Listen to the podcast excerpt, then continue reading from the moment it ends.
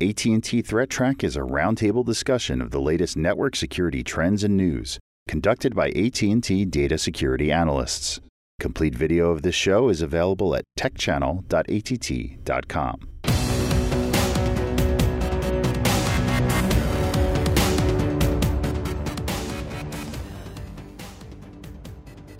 Hello, welcome to AT&T ThreatTraq for April 26, 2016. This program provides network security highlights, discussion, and countermeasures for cyber threats. Today we're joined by John Markley. Welcome, John. Thank you. Good morning, afternoon, or evening. and uh, we have John Hogaboom here. Yep, here I am. and we have Manny Ortiz. Welcome, Manny. Good afternoon. And uh, I'm Brian Rexroad, and we're going to jump right into it. And the first item here is uh, first, we're going to talk with you, Manny, about, um, I guess, infiltrating the bad guys. That's right. Yeah. So, uh, so this story. Now, we didn't do this. No, we didn't. Okay.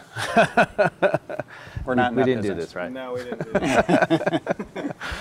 this. so this is this is talking about. Um, this goes back to a story from last year. I think back in July, I believe, is when um, this this story first broke, which mm-hmm. was the the hacking team. So we won't go into too much about like what they were involved. They they're basically a, a company that you know does.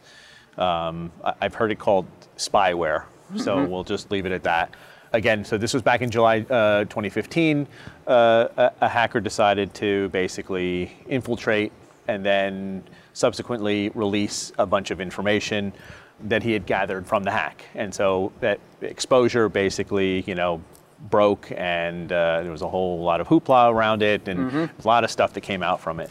Fast forward to today, this hacker who goes by the handle, and this was a little unclear, so it looks like he goes by, or he, maybe back in July, he went by Phineas Fisher, mm-hmm. and I think now he goes by Hackback um, today. So he decided to post to Pastebin the entire details of the actual hack. So, you know, for us geeks that love this kind of stuff, great reading. If you've got time, go out and pull it down because there's some really good detail on exactly what he did. Um, but I'll try to sort of go over sort of the highlights of, of mm-hmm. what he, you know, h- how he actually went about, you know, doing this actual hack. So okay. he goes into talking about how he thought uh, originally about the hack, like what he, what he was going to use to try to infiltrate the group. So the first thing, obviously, I think a lot of people that think about is phishing email, right? Most mm-hmm. popular way to get to do it. But he thought, well, these guys are probably pretty good at doing that. That's maybe some of the, the tactics that they yeah, use yeah. and stuff. So maybe that's not a good way for me to go. So decided to, you know, sort of table that. Let's not go that way. Through his uh, evaluation of, of what they were using, um, there wasn't anything that real apparent that came to him of what he could actually use, mm-hmm. uh, which was good, you know, from a protection standpoint. But obviously, if you're trying to hack them, not so good. So he actually makes a statement in the in the Pastebin posting about. Um, about the sometimes the ease of trying to get into companies and stated something about you know about that a very good percentage of the Fortune 500 companies already have a compromised asset within mm-hmm. their environment that you could probably go and buy. Let me qualify what good percentage means here. You okay. mean the majority? Yes, exactly. okay. exactly. So, so as he was going through this, he he he considered actually three options. So once he decided that there wasn't any there wasn't an easy way, there wasn't somebody that already had a machine that was compromised within this environment, mm-hmm. there were three other ways that he could go. So he thought of the first one was a, a zero day in Joomla, mm-hmm. a zero day in Postfix. Or a zero day in a embedded device that they were using within their network. So it sounds like this guy has lots of zero days in his pocket. Exactly. Okay. Or, or you know, had a lot of time to develop them because so mm-hmm. what we'll find out is that he chose the embedded device. Okay. So he en- ended up going the embedded device uh, route. So he spent the next. It says he spent the next two weeks digging into the into the this embedded device, mm-hmm. and so he found a, zero day in this embedded device. Now, he doesn't state what this device is mm-hmm. and what he used to get into this device. Mm-hmm. He's keeping this. But what he did was he used this, this zero day to get into the network and then deployed a, a backdoor and then never used that in, that embedded device again. He continued to use his backdoor, obviously leaving it as a safety net just in case he was discovered, right? That he could still come back in via that because that was that's much harder to detect when you have somebody writing something against one of your embedded devices. So what he ended up doing was once he had this backdoor, he just sat in there and just started to listen in on what was happening. The first thing that he finds is he finds a, a vulnerable MongoDB uh, a database um, that unfortunately was not password protected. So basically, blank password.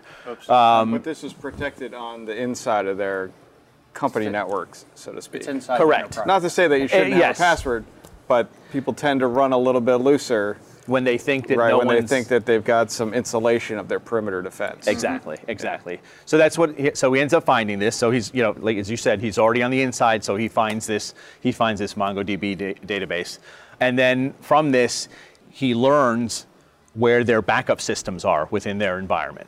So you know, key thing for for you know discovery on his end. So what he finds from these backups, in particular, what actually caught his attention was that he found the Exchange Mail server backup and he ends up extracting the BlackBerry Enterprise server. Um, so he finds the admin account password. And so then basically what he ends up doing is, is he ends up using this password to escalate his, um, his access on a, a DA server, uh, a domain admin uh, server, where he eventually ends up uh, able to extract all of the domain user passwords. So now he's got basically a list of all the domain users and all their passwords which is you know great you know when you get to that point so now so now what he's doing is just trying to qualify great here. well yes so, great in the, in the sense that you know if, if i'm you know the hacker yes this is a you know this is a turning point for me right Yes. Now he's got access to the email so now he's reading through the emails. Through reading the emails he finds out they actually have a hidden network right? And this hidden network is where they're they're storing the source code for their remote control system um, which is their surveillance software.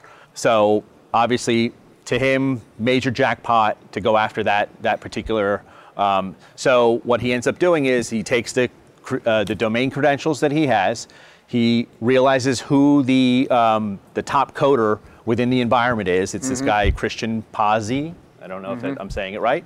He uses his credentials to basically go in. He basically finds his uh, access to the web interface um, to the GitLab, uh, the GitLab source code, and basically that's that was the crown jewels of, uh, of the hacking team. So once he has once he has that, he basically has everything that he needed to, and then you know he went subsequently to uh, upload all the email communication that he uh, had already pulled back. He'd already pulled all that stuff back, and then and then obviously unleashed all the other the, the code that he had Yeah. gotten him to. And just for clarification, Christian Pozzi didn't do anything wrong here. He just happened to be the top coder. And, He didn't. Yeah. Although in the posting he does list out all of the domain users and their passwords. yeah. And I will say, after seeing some of the passwords, they were quite weak. That happens. Yeah. Right. So you need a good, but that's not, that wasn't apparently how he got access to those passwords anyway, No. Yeah. No. So he had, Yeah. he has sort of an intra- inside track to those. Yep. Well, that's um, that's an interesting rundown. A pretty good. It, it points out several examples of how enterprises really need to be paying attention. First of all, I, I mean, you don't want to be too dependent on the enterprise perimeter. That's just your. That's just a first layer boundary. It doesn't keep the bad guys out. It Yep. just keeps them. Uh, it, let's say it. It gives an opportunity for them to show themselves. Yep. And then, uh, so the enterprise applications themselves have to be protected properly. And then um, the flattening of the network or the uh, ability to get access to the entire enterprise Yep. through one credential or access to one domain certainly wouldn't be the best thing. Although you have to really kind of lay out what is it, what's going to be appropriate or helpful in terms of partitioning that up. Yep. And then, uh, you know, ultimately, if you're going to put all the eggs in one basket, you better protect that basket pretty darn well. exactly. Yeah. Yep. Yeah. I mean, Anything else, John? I was gonna say I don't know how he transferred the source code and other emails and whatnot that he he collected, but as a defender, watching your perimeter watching and for for anomalous indicators, yeah. behaviors of lots of traffic leaving all of a sudden are good Yeah, things you to mentioned, look uh, for. he, he did mention that he created a back door that basically protected his, his, I mean, initial. yeah, he was using uh, basically probably remote access tool or, uh, and yeah, probably some sort it was of most, I it was probably all going he- out through the, through the enterprise gateway, so that would have been an opportunity. And at I'm least assuming to- he, he probably he probably dribbled it out at 1st Mm-hmm. and then once he realized what he had was basically all he needed, he probably at that point just sort of Yeah. just jammed We're it just, all. we're just kind of guessing there. but Right, it's a exactly, possibility. exactly, but- yeah. right. Absolutely. Yep. Okay, well, hopefully some folks can learn a lesson and not become the same kind of victim there. Yeah. And, uh, you know, the device aspect of it is certainly uh, one, well, we should probably cover something about device security on here every once in a while. I'm being facetious. Especially the embedded devices, yeah. Okay, John, let's, uh, John Hogeboom, let's go to you here. And uh, this is a topic about, I guess, not so much, we cover an awful lot of attack activity, but it's nice to see a little bit of a protection measure. But let's talk a little bit about how good it is. Yeah, well, I mean, I don't know how good it is yet and how well adopted it is, but Mm-hmm. the new USB Type C specification, when they first connect, it will um, transfer a lot of information about uh, what the capabilities are of this device, Mm-hmm. power-wise. You know, because certain USB can be, I forget what it is, like 1.5 volt versus Five volts. Yeah, blah blah yeah, blah. There's a 12 volt. Yeah, yeah. So there's those different specifications. So they will kind of negotiate with each other before they send power with each other, Mm-hmm. uh, which is a good thing to help prevent frying things. But one of the other, the interesting angle I thought here is that they have some authentication capabilities when you connect the USB device. So it's almost, in a way, similar to the kind of code signing that you would do with software. Um, so when you plug it in, it's going to exchange uh, almost like an SSL certificate in a way to let them know, and whether it's signed as a trusted signer. Um, so if you're in an enterprise, you could uh, configure your machines in your enterprise to say, I'm not going to allow people to plug in any USB devices that are not exchanging, not mm-hmm. signed with my company's key. You know, mm-hmm. like maybe I have a trusted signing key and I could sign it. I don't know if they really got all implemented out perfectly yet, but mm-hmm. that's the idea behind it. Is That that, would make a, a lot of sense. you know, um, we've talked about cases in the past where USB sticks try to fake it out and act like a keyboard, or Right. Uh, you know, they can claim that they're a keyboard. You'd at least in cases like this, or have a make it harder for that type of thing to happen. You'd have to have to defeat the signing process, right, right. or at least I I'm being a little presumptuous here, but I would expect that that's part of what's covered as, as a part of it. Right, and we know that USB is also um, one of the many ways that malware gets on machines, uh, from people sharing keys, going to different places that might be infected. Malware gets dropped on there, and then they go stick it into their home computer or the work computer, and it gets infected. So this could help prevent the spread of malware via USB thumb drives, potentially. Yeah, that's the part I'm, I have a little more of a question about because if you have a flaw in the device and are able to inject malware into it, I don't think having a, an authentication process to say this is a known device is necessarily going to protect you from that. But we'll have to see. Right. I, if, if perhaps you could use the sign to say, you know what, um, I, there might be some way that you could say, okay, this is, I don't know if there's any le- evidence left behind of where it's been that perhaps you could see that okay this is a company device and it had been plugged into a non-company system or right. something like that Yeah, maybe there a is a go. way to say this thumb drive is, you know, company AT&T, Yeah. and this computer's company AT&T, and they can only connect to each other. Yeah. And And if you take it to another machine, it won't actually work. over and I think that's don't the know. subtlety in all this Yeah. is that it, I mean just um, I think we were just talking about a little while ago in the previous episode about how cryptography really is complicated when you get down to actually applying it and, and dealing with all the subtleties that there are certainly some things that it appears are being addressed here, but I'd be really surprised if they're able to address a lot of the scenarios that make USB devices dangerous from a security right. standpoint.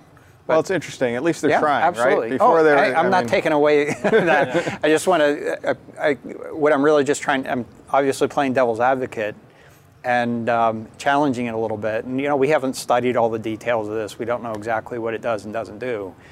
But time will tell whether it really is solving a security problem or if uh, other steps in evolution need to take place to make that happen. Right. Absolutely is moving in the pr- correct direction, in my opinion. If you can reduce the number of things that can be faked, you certainly have a better opportunity to do it securely. Right, right. Yeah. So good story. Thank you for bringing that. So uh, John Markley, let's go to you. And um, you know, I guess uh, you've been studying a little bit about how uh, applications are being updated, and uh, share with us what you've found. Yeah, so I don't want to go into a whole lot of detail on each individual uh, topic, you know, on these uh, on, on app specific issues, but one of the things that uh, you know I do on a day-to-day basis is look at you know the security of applications that you know we run on mobile devices, and not we personally, but you know just generally the we is the world community, you know, mm-hmm. and and the and and the challenge there is is that those applications have security issues. I mean, they have features and support and you know stability as well as security, but the key here is is a lot of updates that happen to an app are due to due to security issues. Mm-hmm. And I got to thinking, you know, what what is the you know what is the real balance of how people are are actually updating apps? And, and you know, we have tools in you know to, to manage devices, the the MDM, the you know the the mobile device management software packages that are out there, and there's a plethora of, of, of good ones out there.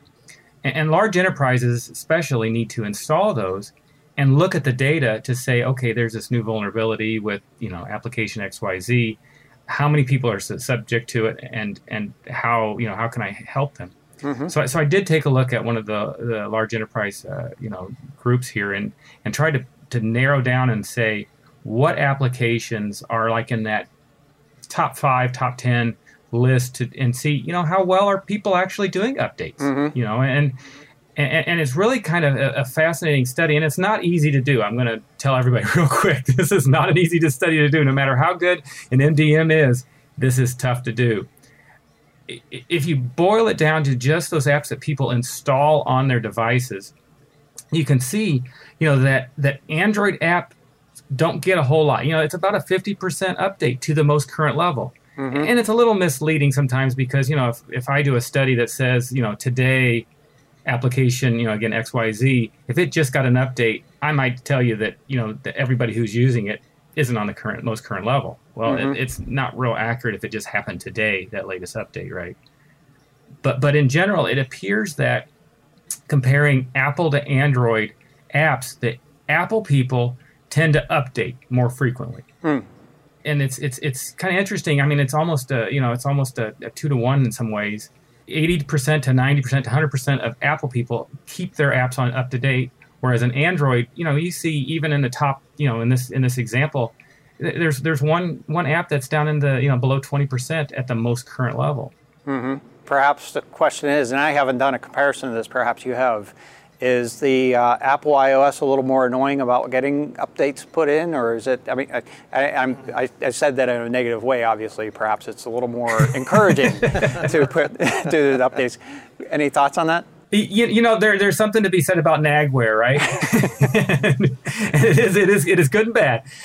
Apple, in, in my opinion, Apple tends to give you a better view of my apps need to be updated. If you look right. at your, you know, even most people that I've seen, their main screen on an Apple phone or Apple device, they mm-hmm. have the App Store right there, mm-hmm. front and center, and it'll actually give you a little icon that says, "I have these number of apps to update." Mm-hmm. Uh, unfortunately, I've not seen similarly with a Google Android phone a great example of that that same type of, of, of visible indication of an update. Right. A lot of times it's in the notification center. A lot of times you got to go to manage apps uh, under settings, and and if the app itself doesn't tell you that you need to update, I, I think people are just not knowing that uh, the Android apps need to be updated. Yeah, yeah, that's a good possibility. And Manny's here nodding his head and saying yes. Well, because because that's exactly right. I mean, I think you know whenever whenever I've got my device I, I hate seeing those little bubbles mm. that that have a little number in them. Right. I, I want I want to get those things out of the way, and the only the way to do it is to, clear them. Right, is to clear them. And with my Android devices, that is actually hidden from me. It's usually yeah. in that top left corner, mm-hmm. and you mm-hmm. have to actually bring that menu down to mm-hmm. actually look at this things that you have to update. Yep. So it's it's sort of out of sight, out of mind. Yep. So you know, Apple puts it right in your face and says, "Here it is. If you want this bubble to go away, you yep. need to update." Here's living proof of how to, Apple what happens when you have out of sight, out of mind. Yeah. So, Yeah. okay. So, so I, I do recommend to people, you know, that if, if you're running an Android device, you know, we probably need to do better at educating, mm-hmm. you know, folks on, on how to update and, and when to update. And, and then if you're running an MDM, you know, keep an eye on this. It tells you, you know, maybe where you have a, an opportunity to do some better education. Mm-hmm. Yeah. You know, so and, and there's security security things are here. I mean, there are, these are all almost every one of these apps have had a security vulnerability at one time. Yeah, oh, they all do. They, it's, it's just a matter whether you know about it or not. So the, I guess the other aspect of this I, that I find kind of interesting, and I, I, so some apps, I happen to be a Twitter user, for example. I, I don't think I go through a week and not have some Twitter update that I have to do. You know, in terms of updating the app, it is continuously being updated. I notice it's at say 41% here, whereas compared to let's take what is this, a Science Pro calculator or something that happens to be a, Yeah, an Apple uh-huh. one. But I, I wonder if that's ever been updated. And so, and that's a little misleading. You're exactly right. That particular instance, I don't think they've had an update since like it's never been up, 2014. right? So it's never been updated. So it's at 100 percent. So it, it's so there's that that it's almost two ends of the spectrum here. I, I I am not as familiar with Pandora, but just to take those e- examples, that is, what is the sweet spot for an app provider on how frequently they provide updates so that the users actually do the updates when they're asked to do the updates, or they just say, ah, no, not another one of those. I'm, I got better things to do. So, and it's just a little observation. I'm not suggesting you should have to study that, but it would be perhaps a good study to share with the app creators to uh, help provide them some guidance on what is the right cycle. You know, I think uh, Microsoft has the monthly updates for their operating systems.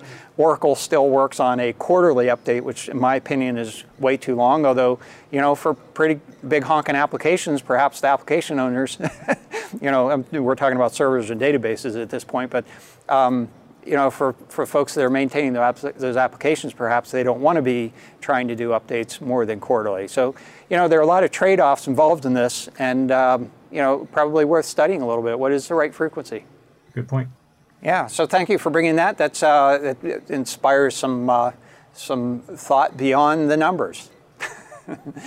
so you know this. Uh, uh, this next story here is one that um, I found to be kind of interesting here. It's a, it, it's a paper that was written by uh, Martin Georgov. I, I have probably butchered his name. I forgive, forgive me for that. And uh, Vitaly Shmatikov, and then and he's uh, from Cornell Tech. Uh, Martin being an independent researcher, and this is talking about URL shorteners and how they could potentially, inadvertently, I think, compromise security. So th- the situation here is that most URL shorteners are basically a small shortened domain name. Bitly being one of them, Google has one. There are a number of organizations that have them. Even private organizations have their own sometimes. And then oftentimes what they'll have is oftentimes is perhaps six characters as a uh, basically a I'll call it a directory path on the URL that uh, basically provides a unique URL to point to some what would otherwise be a longer URL. And the subtlety here is that sometimes these longer URLs have uniqueness information, maybe a very long string of, of characters that are going to be very difficult to guess.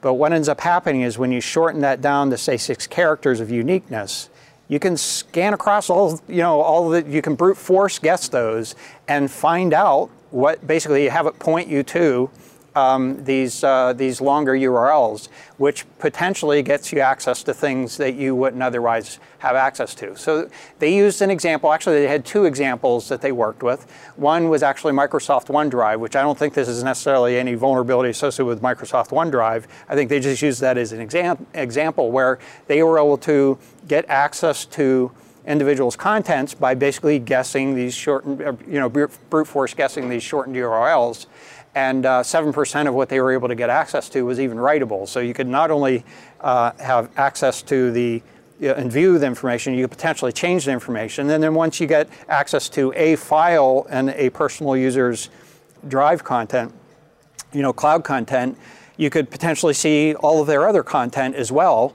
by basically traversing up the directory structure. So uh, that's basically the essence of the story here. The other example that they had was, you know, maybe somebody shares directions or maps or something, which could give information about, you know, perhaps where they live or where they went to. That would be other sensitive information. And, you know, folks are perhaps not concerned about the, you know, the fact that sharing that information or, or that they use the shortened URL basically could expose that information. And um, I'm not sure it's attributable, but in some cases it may be or may not. So one other thing I wanted to point out in addition to the story is just to consider that there are other hazards associated with shortened URLs. That is, uh, I think enterprises have long recognized that malicious content can be hidden, or you know, a malicious link, I should say, could be hidden by a shortened URL. In fact, they can change the shortened URL to different shortened URLs and still have it point to the same malicious content. And I think my impression has been because it, I mean I, I, haven't seen a lot of this lately. Perhaps it's still going on profusely, but I, my impression is a lot of the shortened URL providers are kind of looking for the malicious activity and trying to put a damper on that. Uh, but you, you know, it, that's no guarantee. Right. You're basically depending on the, uh, the integrity of that shortened URL service provider. Nevertheless, uh, interesting uh, paper. Uh, we have the link here so you can take a look at the details of it. Um, certainly worth reading. Okay, so uh, with that, let's go to you, John Markley, and uh, the, you'd like to challenge us with the uh, with the quiz. Yeah, let's let's let's let's, let's test your knowledge. Uh, as I as I try to do whenever I come on the show, I try to throw something at you that maybe you don't know, or at least you uh, you argue with me on whether I have my fa- my facts right. so the the first uh, the first question here is is is a history one and it's uh, it goes back to mobile malware. It's the first identified piece of mobile malware was found on what operating system? And of course, people argue and debate this, but the first identified, uh, you know, publicly known, I guess. Uh, what operating system would you all think? Well, my guess. Go ahead, John. with B, Symbian. Symbian. I was going to say Symbian as well. Manny, you're nodding your head. Yeah, I was thinking Symbian. I was looking also at the Palm OS, but yeah, that, I, I originally started with Palm, but age, Palm wasn't very network connected. Yeah. That, that really kind of almost predates the internet, or at least the the recognition that mobile devices should be connected right, to right. the networks. So I was going to go with Symbian. So John Markley, what do you think of our conclusion here? Two thumbs up, guys. Uh, right. Symbian's it. Cabir, Cabir, C-A-B-I-R, was the first uh, recognized uh, piece of mobile malware. It turned in skulls. You may remember skulls, where it actually replaced all the little skulls on your screen. Uh, but that's that's the right answer. Yeah, and you know, Symbian, it, it turned out to be uh, have it was a rampant um, target for malware, and largely in Asia. For I mean, that was where at, at least Symbian was a significant user base for a long, long uh, I think, a longer period of time. And um, so there was a, a, a very, uh, I'll call it a um, incubator for the notion of mobile malware since the uh, Android and iPhone have, uh, you know, iOS, Apple iOS have uh, significantly taken over the market and uh, to a smaller extent, Windows had some piece of that market. So, okay, uh, next one, John. Yeah, sure. And, and I was going to point out too that Symbian was real seen a lot in the UK as well. Quite a bit of Symbian malware there. Uh, so next question. The term, this is the tricky one. I, mean, I just warn you. The term broadband best refers to A, any high speed communications network, B, wireless networking that utilizes multiple channels, C, network connectivity that meets or exceeds gigabit transfers, or D, data communication that requires fiber and other networking components to achieve fast response. Mm. I'm going to go with I you first. Guess, I'll let Manny go first. Well, I mean, you know, uh, I, I would my I, my first tendency is to go with A, just any high-speed communications network. Uh, but the mere fact that John said that it was a tricky question, I'm questioning myself yeah, he's, now. he's, try, he's, trying to trick you out of your answer. I feel okay, like I might be wrong too, but I was going to go with A as well. I have to go with A.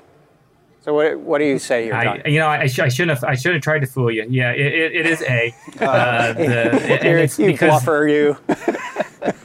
yeah, well, and it's it's it's the, the problem is, is, is of course it's it's high speed is, is so subjective and ambiguous. But, yeah, uh, yeah, that is the right answer. All right, very good. All right, so let let's let's now test you for sure. I, I don't think I think you guys are gonna get this wrong, but we'll see.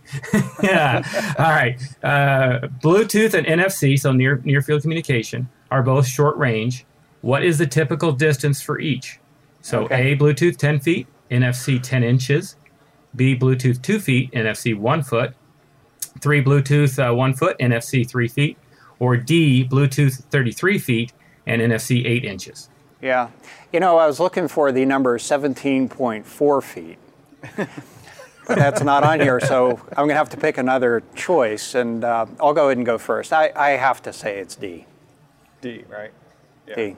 I'm I'm going with D too, because I know I wander way more than 10 feet with my Bluetooth headset. And It's probably at the 33 feet. That's about how far I can get, I think. Yeah, that's that, that's exactly how I was trying to put it together. Is like, how far do I typically get away from my? Mm-hmm. You know, I, I'm going to go with D as well. All right. So, what do you say, John? The, the Bluetooth, I should have I should have changed the Bluetooth out because you guys are you guys are on track. Uh, NFC, I think would have got you, but uh, it is it is D uh, and and and NFC eight inches. Reality of it is probably it's a lot closer than eight inches, but that's about the max you can get an NFC. Yeah, I think that uh, yeah, there, there's probably there, there are probably a lot of specifications around the testing scenario that basically s- certifies these things. That this is w- one of those parameters, and you know, line of sight, and you know, certain orientations Yeah. of things or whatever. But nevertheless, all right. Thank you very much, John. And uh, so that's our show for today.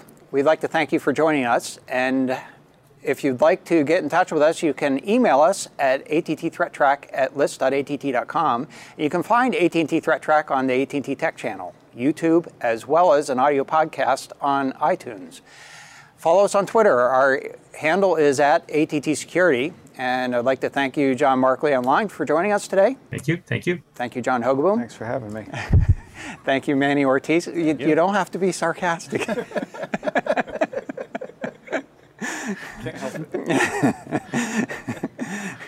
Thank you, Manny Ortiz, for joining us today. I'm Brian Rexroad. We'll be back next week with a new episode, and until then, keep your network safe. The views expressed on AT&T ThreatTraq are those of the participants and do not necessarily represent the views of AT&T or any other person or entity.